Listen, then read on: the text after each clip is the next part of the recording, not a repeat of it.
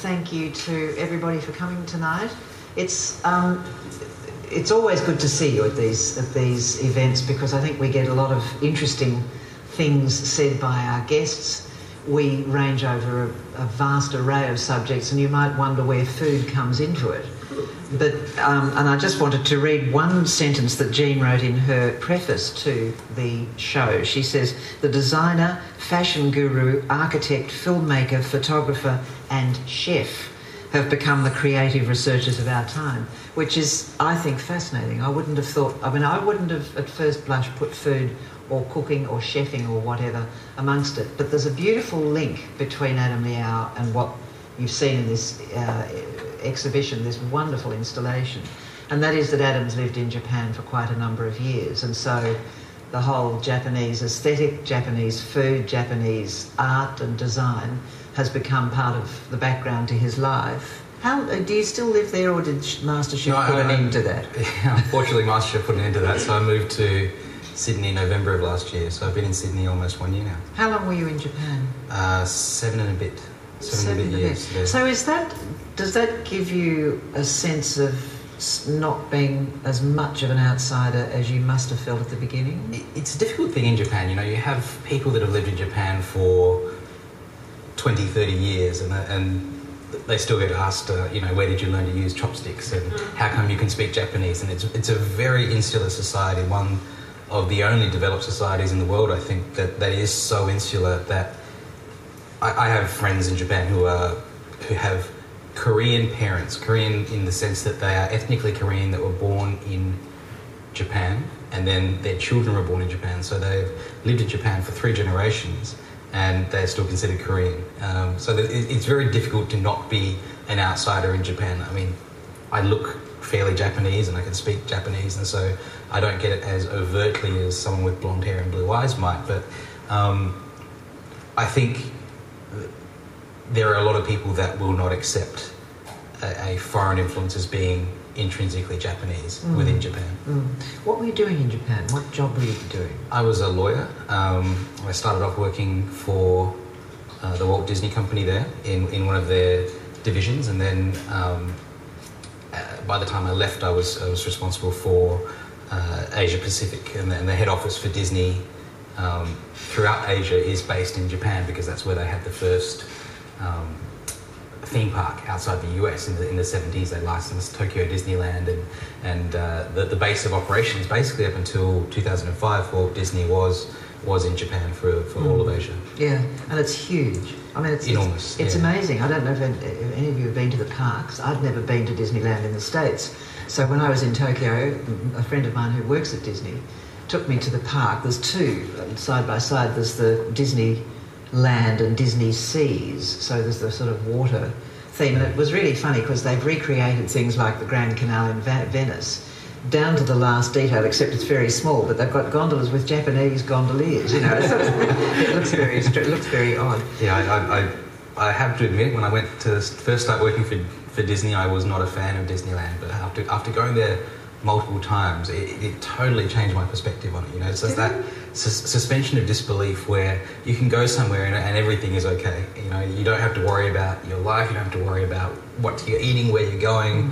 You, you know that you're not in Venice, but but you're happy just to be experiencing it. It- It's yeah, a, a fantastic and Japanese place. boys and girls of 18 and 19 love it. I mean, it's not Oh, just no, no, not even 18 or 19. The statistics on the park are um, 40% children and, and uh, 60% over 20. Mm, It's very as people interesting. that visit the very park. interesting.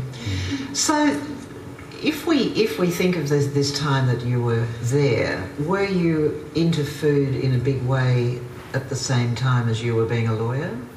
I, I was, you know, I've been, I've been into food for a, a very, very long time.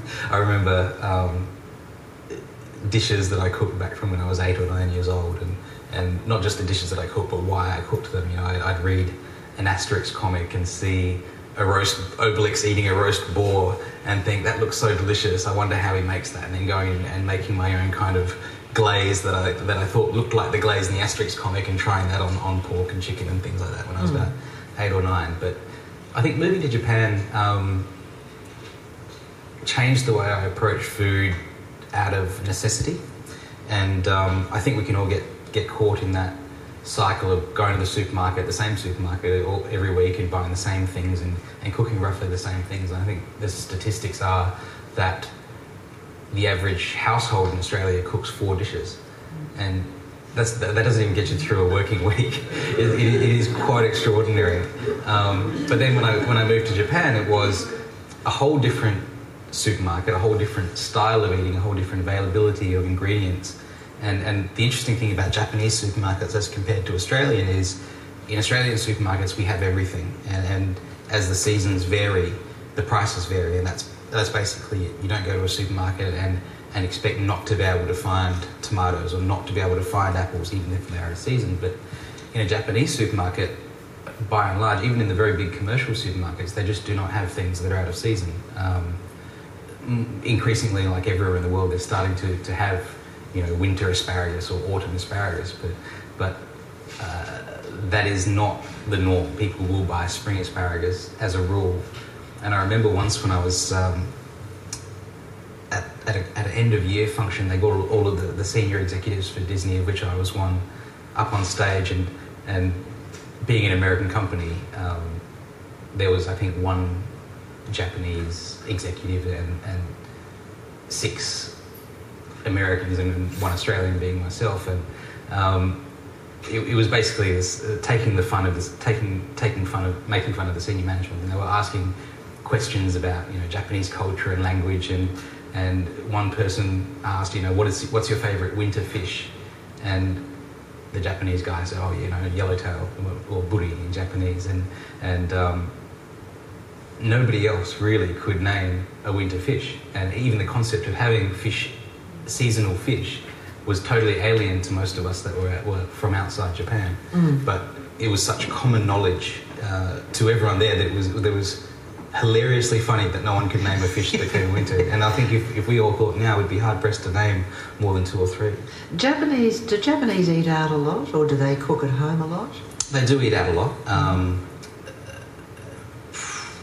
there's a, there's a bigger movement towards home cooking in Japan at the moment, and, and one of the most popular books in Japan is is uh, is basically called Men's Food. I, would, I, guess I would translate it as uh, and it's by a guy called Kentaro. And he his cookbooks are all the dishes that people like to eat. I mean, the Japanese cuisine is incredibly varied, but like in Australia, um, the dishes that are very popular are, are, very few, and people like goya champuru, you know, stir fried bitter gourd, and uh, from Okinawa, or um, taco rice again from Okinawa. I have kind of an Okinawan food bent yeah. so, at the moment, so I'm just thinking of a lot of those dishes, but um, he basically just puts those dishes into the simplest form, and that's by far the biggest selling cookbook in Japan.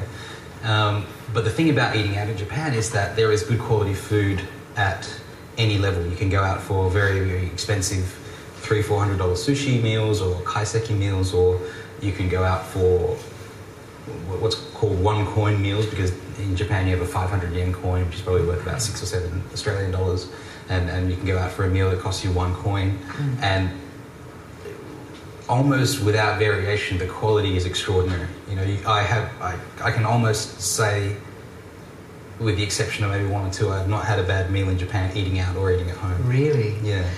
Tell me a little bit more about kaiseki. That's the, is this a, this is a traditional way of eating, is it? It is. It is. Um, kaiseki is something that developed back in, in, in, antiquity that was basically a, a set meal or a, or a, meal in progression and it's developed over the years. When it first started, kaiseki was what you would now in, in Japan call a set and it contained probably rice, miso soup, pickles and a main dish and that was what made up a meal. And miso soup, whenever I've done that, it's always had miso soup as being one of the fixtures. Yes. Yeah. And rice. Those seem to be the two. Then it varies around those two central core, things. Is that right? Yeah. Um, kaiseki, I think, from that set, uh, has now evolved into something that's a much more high end, mm-hmm. um, has a much more high end connotation to it, and, and, now it's usually a very set and ordered meal of, maybe 13 or 14 different courses.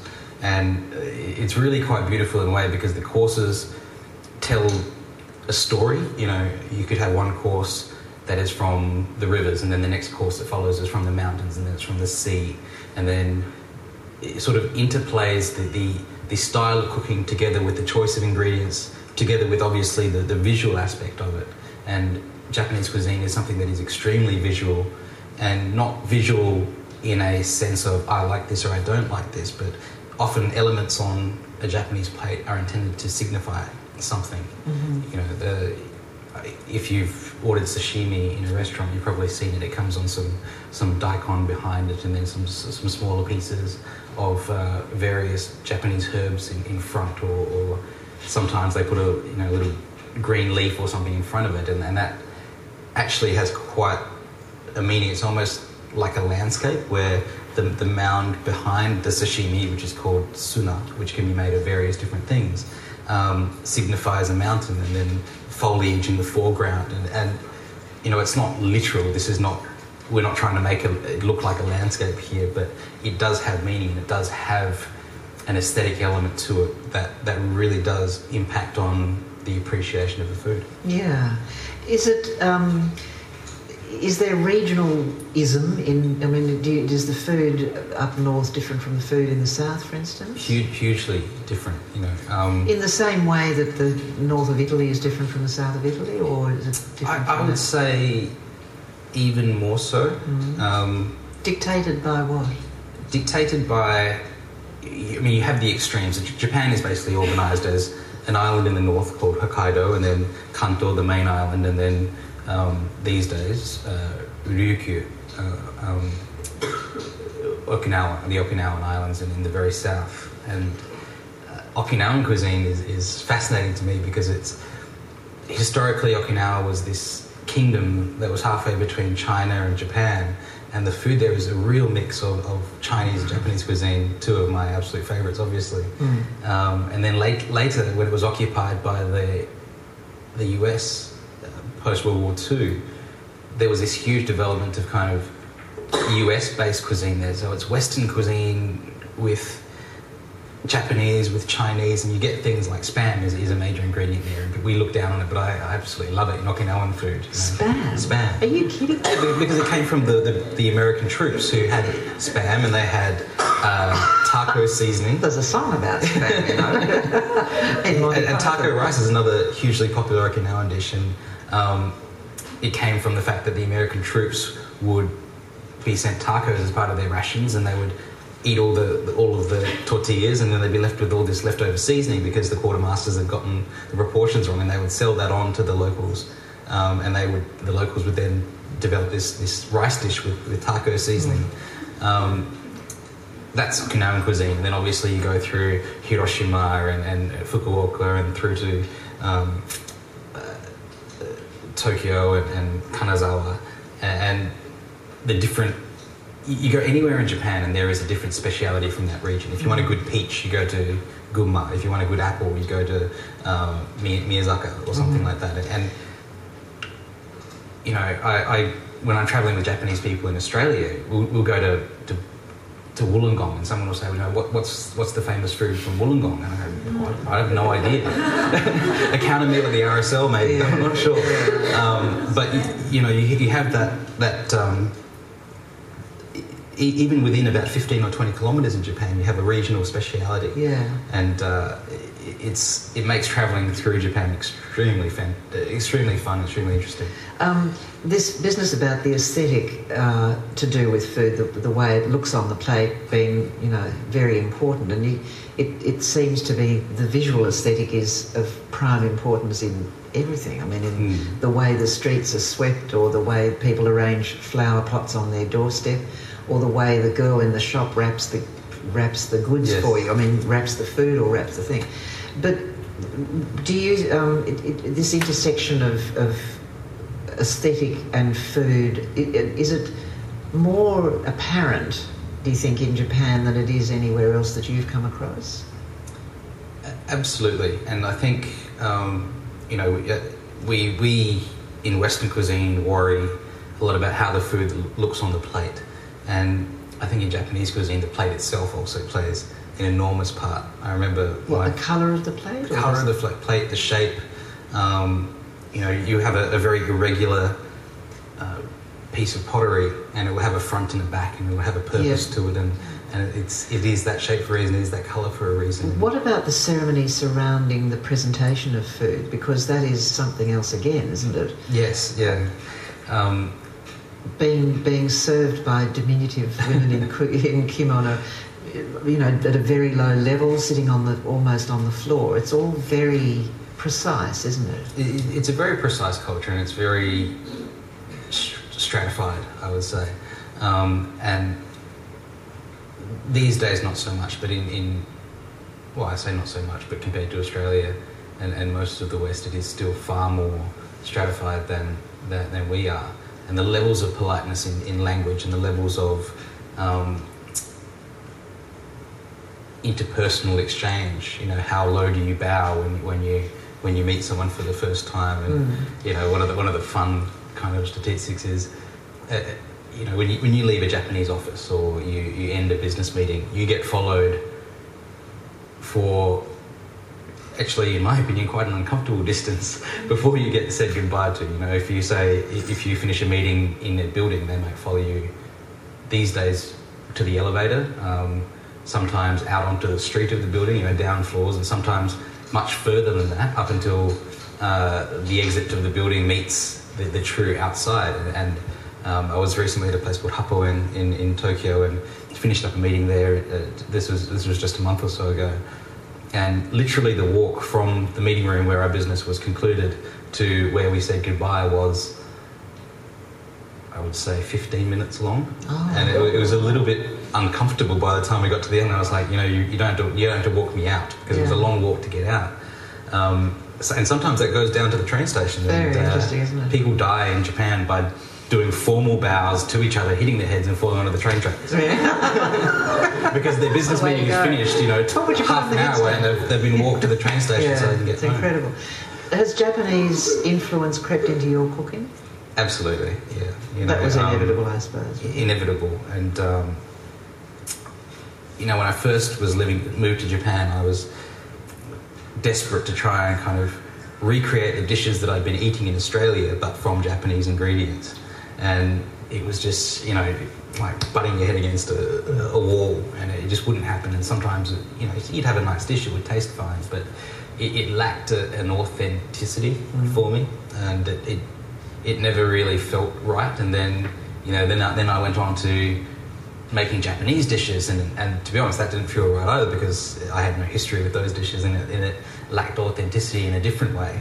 Um, and it wasn't until you know four or five years in that I started cooking food that that was my own style of food, but utilizing the ingredients that, that were around me and that were Yeah. in season. And that felt a lot better. Who taught you to cook?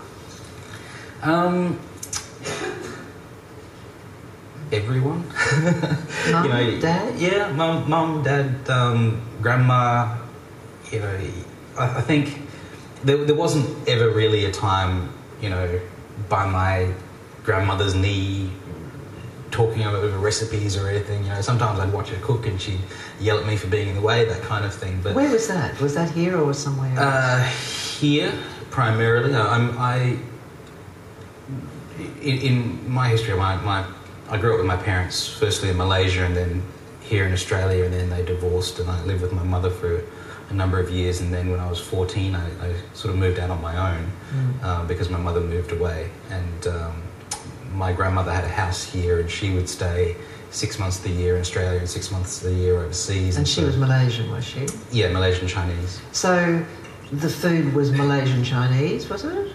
My, my mother's English, so um, it was kind of very Malaysian for the early part of my life. My, my mother's English, but, but born in Singapore, so it's sort of Singaporean Malaysian food in the very early part.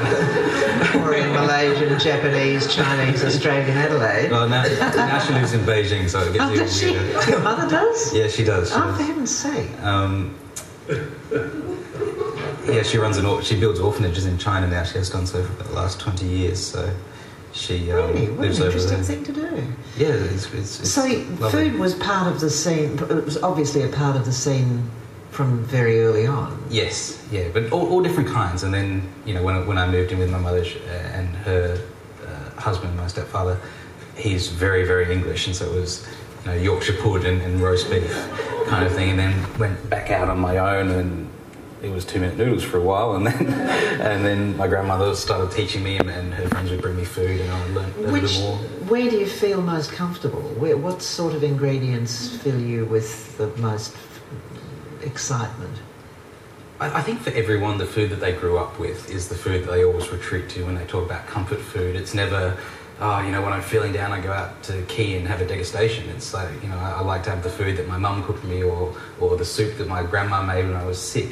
And um, So, what is it for you? What is the comfort food? Is it a chicken Gosh. rice dish? yeah, I mean, Hainanese chicken rice is a dish that is- Hainanese chicken rice. is, you know, I'm very comfortable with. Hainanese chicken rice is, has a story that is, I guess, fairly similar to my own in that it came. You, if you go to Hainan Island in China, you don't find Hainanese chicken rice. It, it went from it, in Hainan. It's called uh, Wenchang chicken. It went uh, with the later stages of, of Chinese migration, kind of fleeing communism or Japanese occupation in China in the 1910s, 20s, 30s, 40s. A lot of the Chinese, starting from you know where the Japanese were invading around Nanjing, etc., um, or, or where communism was, was burgeoning, started to move, and, and Hainan Island being at the very end of at the, the very southern part of China.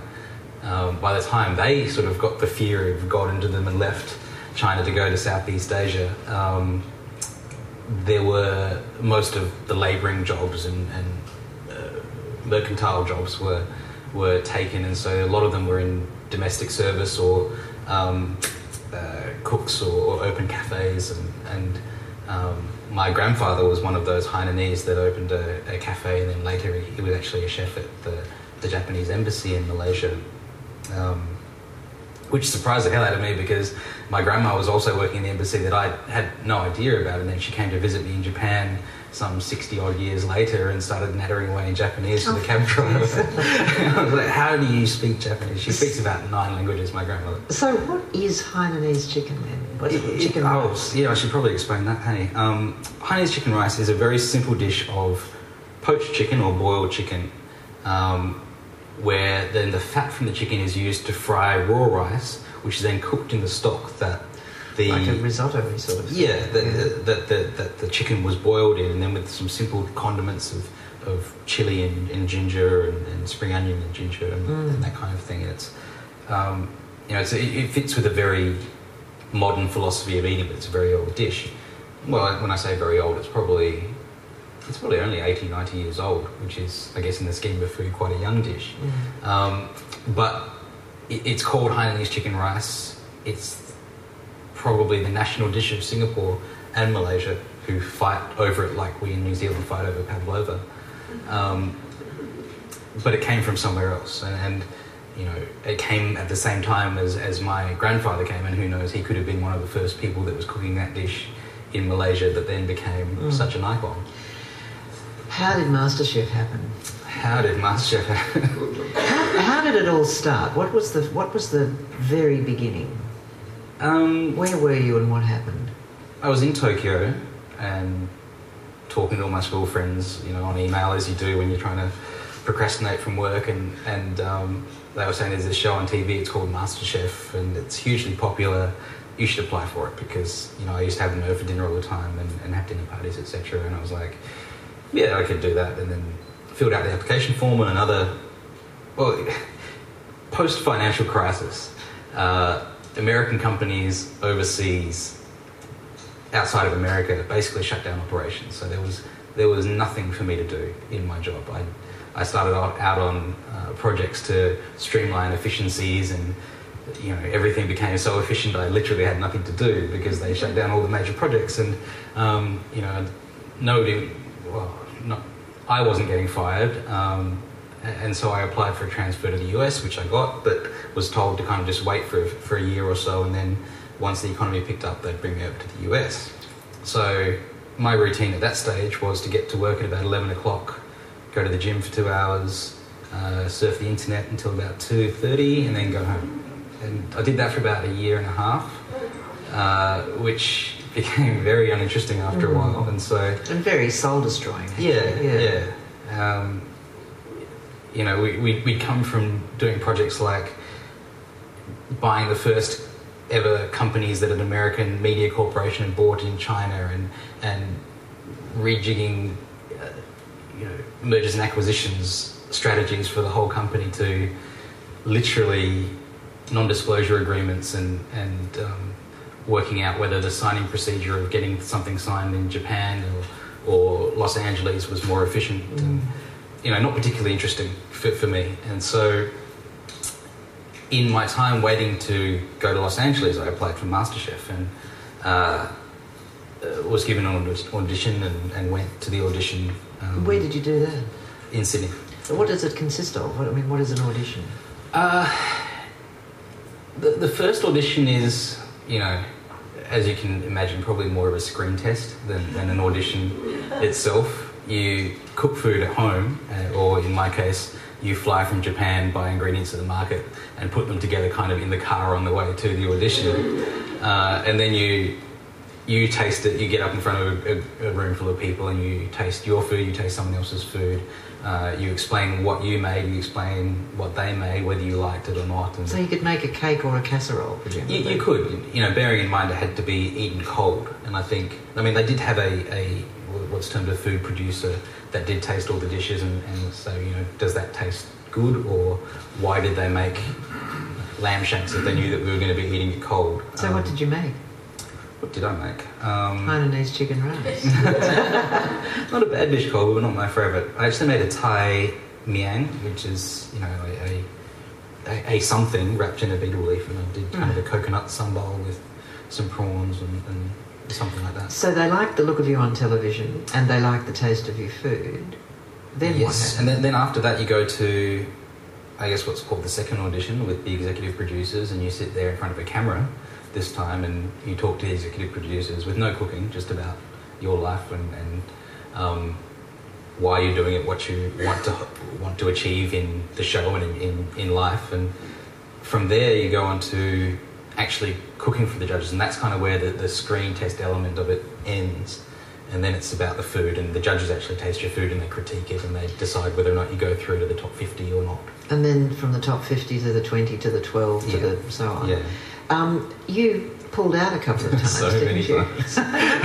How many times did you pull out? Uh, well, I, the first time I would say was when I said to go to the audition, when I, when I uh, agreed to go to the audition in Adelaide and then just didn't go. Um, and then I called back, you know, a week later and said, "Can I go to an audition in, in Sydney instead?" Because there were cheap flights from Tokyo to Sydney that weekend. So I consider that to be the first time I pulled out, or rather not going in. And then. Mm during Top 50, it was an extraordinary filming schedule. It was right in the middle of summer. It was end of uh, start of December, um, and we were filming down in Carriageworks. And uh, is that where they do it? That, that's where they do the top 50. Okay. Um, the, the, the, other the other segment is filmed in the, the top 24 onwards as a, a, dedicated studio in Alexandria. Mm.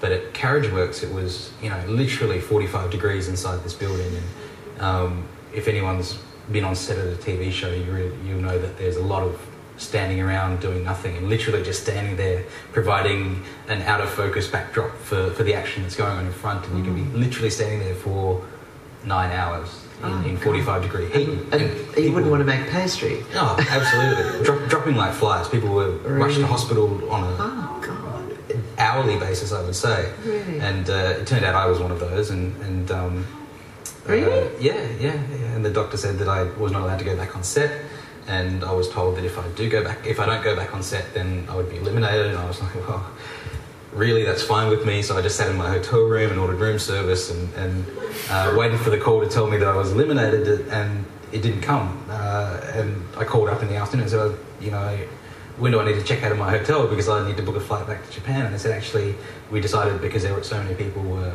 um, in hospital that we'll, we'll, delay filming for three days and you can just stay in the hotel over the weekend and come back on Monday.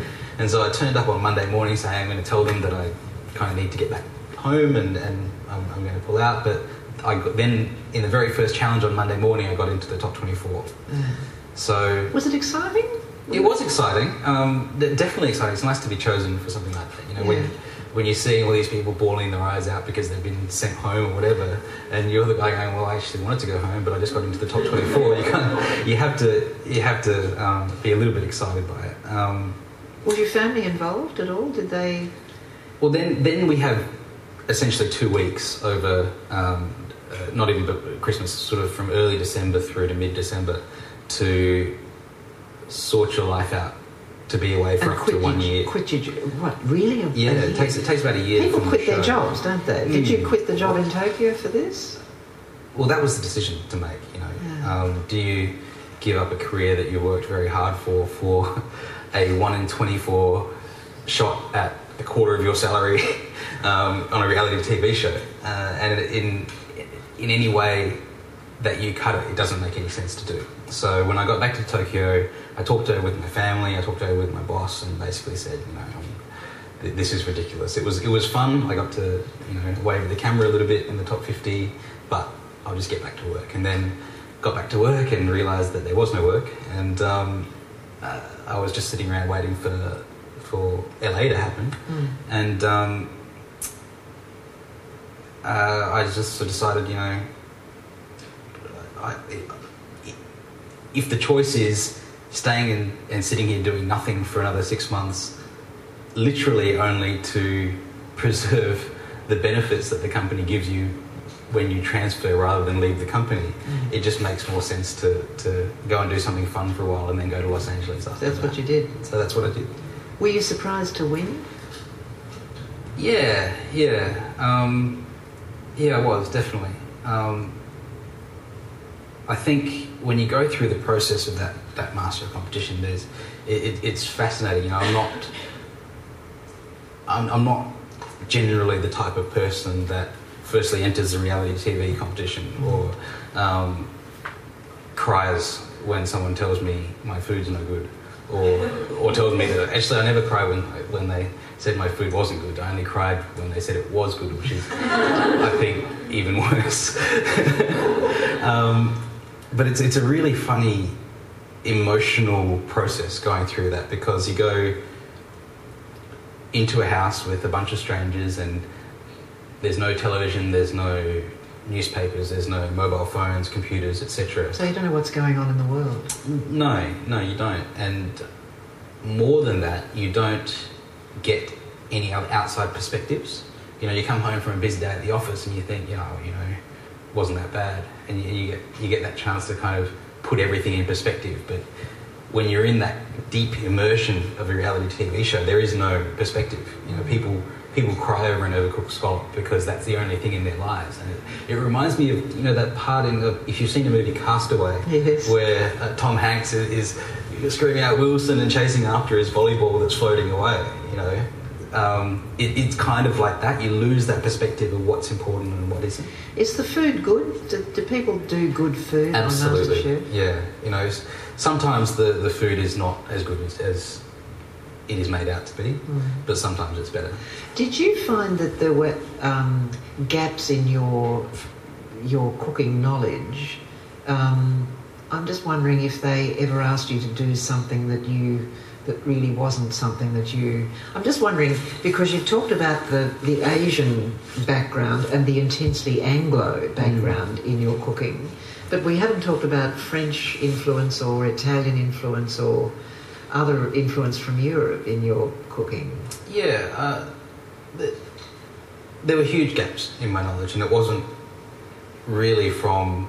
You know, I, I tend to approach things fairly academically, and so I had a fairly good knowledge of French or Italian or Swiss or, or whatever cuisines are, are, are there. But like most people, I don't really cook something that I'm not interested in, and I don't eat a lot of cake, so I've literally never had baked a cake in my life before MasterChef. And But you had to on MasterChef, did yeah, you? yeah. Well, I didn't ha in Japan, Japanese kitchens don't have ovens, so I didn't have an oven for seven years. So I hadn't cooked anything in an oven for the last the seven years before Japan, uh, before. MasterChef. And but the, the the great thing about the show is you get this this really steep learning curve, and it's not really about who's the best cook. It's who learns the most because. The, at, at the end of the competition, no matter who's there, or even literally six weeks into the competition, the worst cook in the competition is better than the best cook at the start. So at the end, the worst cook the worst cook after a few months in the competition is better than the best cook at So the it's a- a learning curve an like that. enormous learning curve. You know, Yeah. Callum, who was the runner-up, I think he made two ice creams every night for about four months, just to, to in perfect the in the house. In the house. So you can you've got access to the kitchen. Yeah, you've got house. access to the kitchens there. You've got unlimited ingredients. You can order any outside ingredients you want, and, you, and, And you the, practice. the only books that they have in the, in the whole place are just cookbooks. There's a whole library of about 300 cookbooks that you just pour God. through. It's sort of like a refined torture in a way. Is it? Well, if you like cooking, it's actually a lot of fun. You know, I, I, loved it. You know, you get it's funny the the dinners in the MasterChef house when we first got in there. Everyone was like, "Oh, I want to show my stuff," and you had 24 people in the kitchen on the first night, and then it goes through from there to sometimes you'll have six people in the kitchen, and then after about three months, you have arguments over who's going to cook because nobody wants to cook. and then after you know six months, you've learnt the ropes, and you know that if you stay on set longer than after 9 p.m., they have to order takeaway for you. So you're deliberately delaying and making sure the cars pick you up after nine, so you can have pizza when you get home. Did you make friends? Yeah, of course, of course. Um, I think one of the, the really great things about MasterChef as a reality TV show is there's not that adversarial kind of competition. Um, you That's what I like about it too. yeah, People you seem don't really supportive. gain anything by somebody doing badly. Mm. Um, uh, even if you escape elimination by someone doing worse than you, you're judged by the same people every time. And, and if you've made a bad dish, you made a bad dish. And Mm. It's inevitable that one day you will go home from doing that. How did it change your life then? Wow. Uh, enormously is the short answer. Um, it's hard to imagine, you know, if, if you love food, you, you always think, wouldn't it be amazing to, to write a cookbook or to have your own cooking show or to do all these kind of things in food? And then, you know, I was on stage at the, the Good Food and Wine Show in Johannesburg a couple of weeks ago with Gordon Ramsay, and I'm, I was just there thinking, you know, you know, I'm, this is not me. I'm a, I'm a lawyer from from Adelaide, and, and I don't usually I, people like me don't get to do this kind of thing. But Mm. you know, I, I couldn't be I couldn't be more grateful for the opportunities. And you're going to open a restaurant. That's the plan, um, and uh, it's it, it's difficult because again, anyone who, who loves food has dreamed of opening a restaurant, but you have to have this commercial mind about it as well. and You have to identify that even though something may be so emotionally appealing, if it's commercially not right, it's not you're not going to have the chance to do that. And it's the same thing in, in in all creative endeavors. I think you you you by necessity you have to put a lot of emotion into it. But restaurants, I think, more so than than Mm. you know many other disciplines that arch- architecture may be accepted um, has a very very tight commercial bottom line you know statistically in australia the average profit margin of a restaurant is 3% which you know uh, mark best the, the owner of uh, and chef at Marque on, on crown street tweeted the other day um, we just had a no-show for five people we're losing money tonight and that, that's how tight it is that is Yeah. you know, a three-hat restaurant, world renowned. Whoa. He had five people that didn't come in on a night, and he's lost money. You know, that that's how tight the industry is, and so you know, we're, Is we're this the time to be opening a restaurant? Yeah, well, I mean, there- there's restaurants and there's restaurants. Of course Mark, um, yeah. You know, you have you have this this trend with a lot of restaurateurs these days of, I guess, in the, the fashion industry, it's called a diffusion line, Mm. where you have your high fashion line that that is very expensive and people buy when they want to do certain things, and then you have the high street line that, that, that kind of is not as expensive to manufacture and is not as expensive to to upkeep, but but has the same brand and the same soul of the original product. will your restaurant be high end, like Tetsuya, or will it be? No, it won't. Um, it, it's not really my style of food. You know, Mm. I, I, I like. I, I don't think something has to be high end to taste good, um, and I think a lot of my, my roots are in Southeast Asian cuisine, and mm. and you have dishes there that that don't to me taste any worse than a, a, a three four hundred dollar degustation menu, but it costs two dollars or one dollar on the street, and I, I don't discriminate on that. You know, I, I appreciate the, the degustation menu for its creativity and its art, artistic ability, but if I just want to go and, and eat and drink and have a good time with friends, I want Mm. to have a different experience to Yeah. that most of the time. Somebody in the audience did have a question before we even started. Where are you? Do, because I'm, I'd love you to ask questions if you have them. If you, anybody. Where, where would you start a restaurant? Uh, well, we've been we've been negotiating on a site in Surry Hills for literally six months now, and um, it shouldn't be as hard as it is, but unfortunately it is. But uh, we have me and my business partners. We have a bar opening in Tokyo next month, um, or, or maybe December now. Fingers crossed. Fingers crossed. Uh, and then straight after that, we'll get on to the restaurant in Sydney in earnest. Because my, my business partners are um, based in Tokyo, uh, very old friends of mine. Matt used to be the first head chef at Tetsuya's back when it was in Rozelle. Um, and he and, and Nathan and, and my other friend Eddie have opened their restaurant in Tokyo uh, probably about three or four years ago. And it's, it's absolutely fantastic. It's, it's one of, well, I would say it is the go-to place in Tokyo and has been for the last two or three years. But they're Aussies and they want to come back to Australia, and, and me me winning MasterChef or moving back to Australia at this time has been quite opportune. So Mm. um, we'll we'll open in Sydney hopefully middle of next year. Yeah. Did you have a question? No. Is it? Um, yeah, I have a question. We love the food in Tokyo, and the presentation was unbelievable. But is that the same all around in Japan, or is it just in the cities that the presentation is so incredibly beautiful? Oh no no the the, the rural cuisines in Japan are um, in some ways without the, that sort of time pressure and the commercial pressure uh, are even more beautiful than, than what are in the cities quite often. Um, you don't get a lot of the high end cuisine that you get in Tokyo or Kyoto or Osaka, but um, the, the thing that I think differs between a lot of places in Japan and a lot of places in Australia is that even if it is a very cheap, very low end restaurant in Japan, there'll be an extraordinary amount of pride in what's served. And so, e- even if you are having a meal for five or six dollars, you won't have something that hasn't had the requisite amount of care put into it. Mm. And that, you know, starts and ends with the presentation. So, Mm. And you're learning of Japanese food. You said it was in Japan, but did you Yes. have anyone in the family teaching you Japanese food, or did you just pick it up out of the blue? um, I would go to people's houses. Japanese influences in your life, other than living in Japan. My fiance is also Japanese, uh, and she's taught me a lot, and her family has taught me a lot.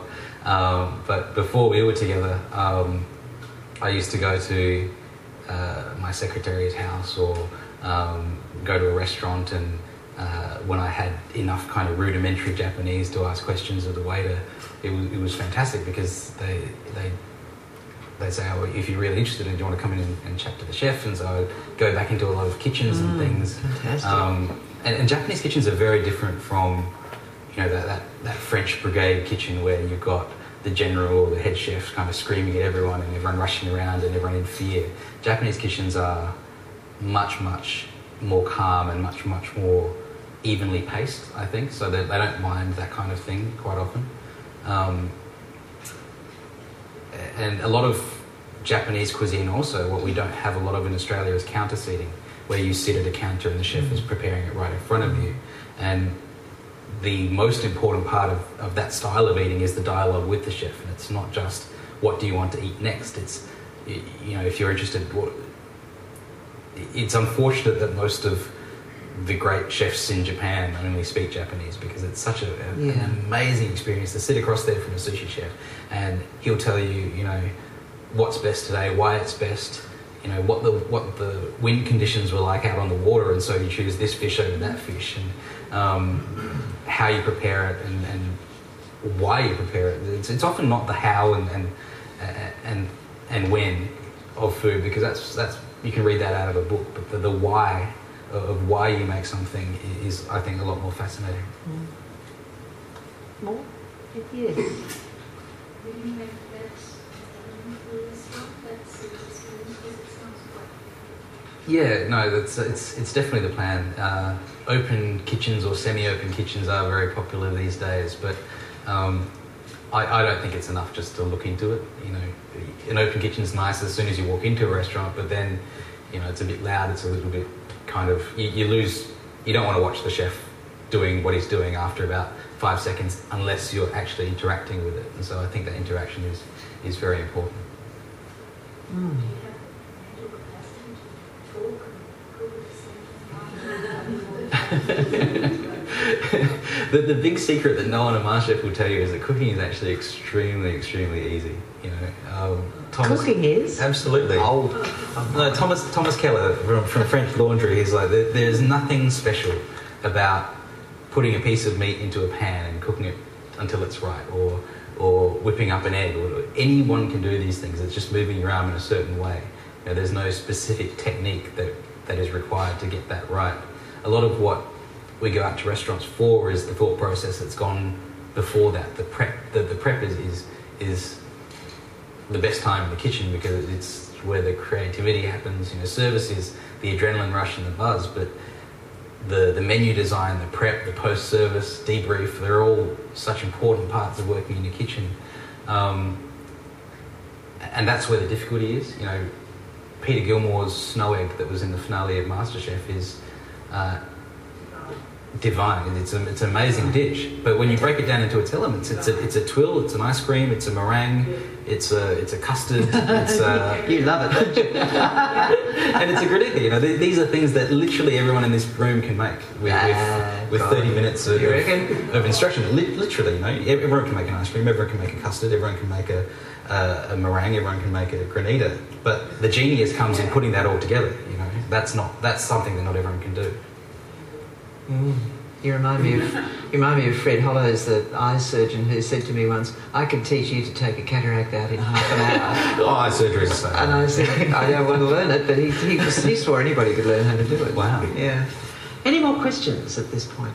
Yes. I've, I've not seen your book yet, but one of the things that concerns me about buying cookbooks and like that is the number of ingredients they have. I live in a very small apartment. I've Yeah. been saving recipes for some time until I had time to cook them. I looked at them recently and I need a, a warehouse of sauces and spices to cook them. Yeah, yeah. I mean, in, in your book, how many ingredients, like sauces and spices and condiments, do you use? Are you in the you know, you, you have. 15, uh, hundreds, thousands? What are you into? I I have a very big pantry at home. I'm not gonna. I'm not gonna lie about that. Um, but there's kind of two schools of thought to that. Part of it is we're into this kind of mode of simplicity and ease of cookery. In wish you were. um, and and part of the fun, you know, a restaurant doesn't create a great meal by taking the easiest path Right. to, to get there. Sure. Um, that said, there are ways to make food that is very simple and very easy. Um, because, as I said, cooking is not a difficult process. That's what I. Um, my current book is probably not for you. it, it's, I mean, it's not. It's not a difficult book, but it, it, it does require you to go not just to Coles and Woolworths, but maybe to an Asian grocer or something like that. Well, I mean, if, if you're willing to do that, I mean, it's, they're not dishes that are, you know, esoteric in any way. They're, they're simple dishes that I cook at home. Um, the big issue that my publisher has with it is that it doesn't look simple. So when you look at a dish, you know, it can be the e- people buy cookbooks based on three photos and they cook one recipe from the book. That that's that's the way it is across the industry, and, mm. and I think you'd be lucky if someone cooks one recipe from a book. You know, I'm I'm very happy in my book with my book. The feedback that I get is people cook five or six things, or you know, some people have even cooked the book from start to finish and cooked every single thing in the book, which is 106 recipes. Which, you know, for someone to go out of their way to do that is, is you know, hugely gratifying for me. Um, but my publisher was, I guess, not quite as enamored. But I mean, they love the book. They absolutely love the book. But they, they, they, what they wanted was a book that the books that sell these days are four ingredients or thirty-minute meals from Jamie Oliver. And they sell Mm. Hundreds of thousands of copies um, because that's kind of this. And in my opinion, it's, it's a false mentality that we've got into. There is no such thing as a thirty-minute meal, but we, we've decided that the way that we cook these days is we come home with a shopping bag, we put it on the bench, and then within 15 or 30 minutes, we want to have a meal on, on a plate. And it, to me, that's kind of like going into a restaurant and saying, "Give me the steak and chips," and then the chef going out the back and saying, "All right, somebody peel some potatoes. We've got a steak and chips order." You know, the, the chips are there. They're, they're, there's prep done, and and kitchen craft is something that it's lacking a lot in mm. in the way we approach food. And when you approach something from a 30 minute meal perspective, all it really is doing is is is cutting the wrong corners rather than the right ones. You know, when I when I was a lawyer, I would cook three meals a day.